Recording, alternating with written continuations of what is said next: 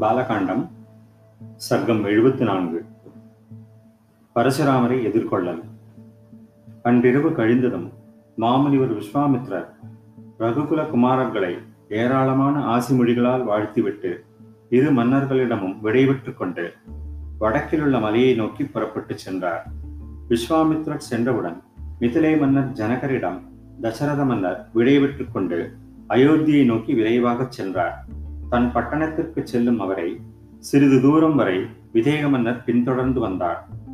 பெண்களை கணவர்களுடன் அனுப்பி வைக்கும்போது விதேக நாட்டின் அரசர் ஏராளமான ஸ்ரீதனம் கொடுத்தார். பல லட்சக்கணக்கான பசுக்களையும் சிறந்த கம்பளிகளையும் கோடிக்கணக்கான வெண்பட்டு ஆடைகளையும் தெய்வீக வடிவுடைய நன்கு அலங்கரிக்கப்பட்ட யானை குதிரை தேர் காலாட்படைகளையும் குற்றவியல் செய்யும் ஆண் பெண் பணியாளர்களையும் கன்னிகையின் பிதாவான ஜனகர் அவர்களுக்கு கொடுத்தார். வெள்ளி தங்கம் முத்து பவழம் முதலியவற்றையும் மிக்க மகிழ்ச்சியுடன் ஸ்ரீதனமாக கணக்கில்லாமல் கொடுத்தார். ஏராளமான பொருட்களை கொடுத்து தசரதரை வழி அனுப்பிவிட்டு மிதிலை மன்னர் மிதிலையில் தன் அரண்மனைக்கு பிரவேசித்தார். அயோத்தியின் அதிபதி பெரும் புகழ் கொண்ட புத்திரர்களுடன் எல்லா முனிவர்களையும் முன்வரிசையில் நிறுத்தி சேனை பரிவாரங்களுடன் பயணத்தை தொடர்ந்தார். முனிவர் கூட்டத்தினுடனும் ராகவனுடனும் சென்று கொண்டிருந்த தசரதரை நாலா பக்கங்களிலிருந்தும் கோரமான ஒலிகளை எழுப்பி பறவைகள் எச்சரித்தன. பூமியில் சஞ்சரிக்கும் விலங்குகள் பலமாகவே சென்றன. இவைகளை பார்த்துவிட்டு அரசரில் புலிநிகர் தசரதர் வசிஷ்டரை கேட்டார். பறவைகள் பயங்கரமாக அமங்கலமாக கூவுகின்றன. விலங்குகளும் பலமாக செல்கின்றன. என்னுடைய மனம் நடுங்குகிறது. மார்பு படபடக்கிறது. இது எதனால்? மன்னர் தசரதரின் இந்த பேச்சை கேட்டு மாமுனிவர் ஆறுதலான வார்த்தைகளை கூறினார். இதற்கு என்ன பலன் என்பதை கேளுங்கள். பறவைகளின் ஒலிக்குறிப்பிலிருந்து தெய்வ சங்கல்பத்தின்படி பயங்கரமான அபாயம் காத்து கொண்டிருக்கிறது என்றும் விலங்குகளின் நடவடிக்கையிலிருந்து அந்த அபாயம் நீங்கிவிடும் என்றும் புலப்படுகிறது எனவே நீங்கள் மனக்கலக்கத்தை விட்டுவிடுங்கள். அவர்கள் பேசிக்கொண்டிருக்கும் போதே பூமியை நடுங்கச் செய்து கொண்டும் பெரிய பெரிய மரங்களை கீழே சாய்த்து கொண்டும் கட்டுக்கடங்காத பேய்க்காற்று அங்கே ஏற்பட்டது. என்ன ஆச்சரியம்?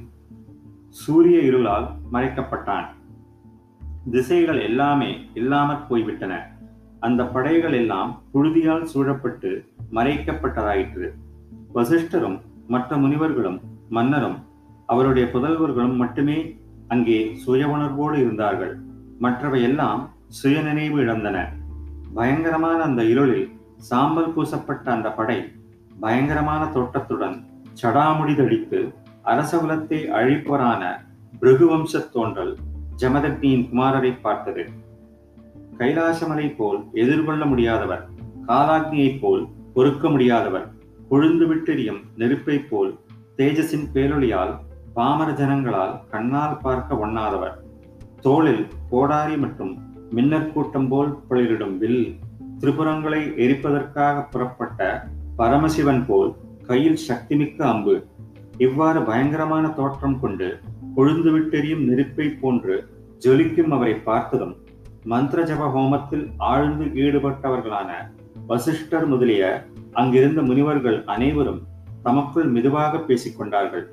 தன்னுடைய தந்தை கொல்லப்பட்டதால் பழிக்கு பழி வாங்கிக் கொண்டிருக்கும் இவர் க்ஷத்ரியரை தசரதரின் குடும்பத்தினரை கொல்வதற்காக வந்திருக்கிறாரோ என்னவோ?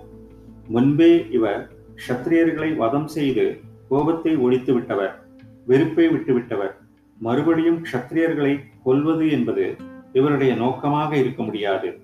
இவ்வாறு தங்களுக்குள் பேசிக்கொண்டபின் அதிதி பூஜைக்குரிய அக்யம் பாத்தியம் எடுத்துக்கொண்டு பார்ப்பதற்கு பயங்கரமாக இருக்கும் அவரை ராமா ராமா என்று அன்பொழுக அழைத்த வண்ணம் முனிவர்கள் அவரிடம் வந்தார்கள்.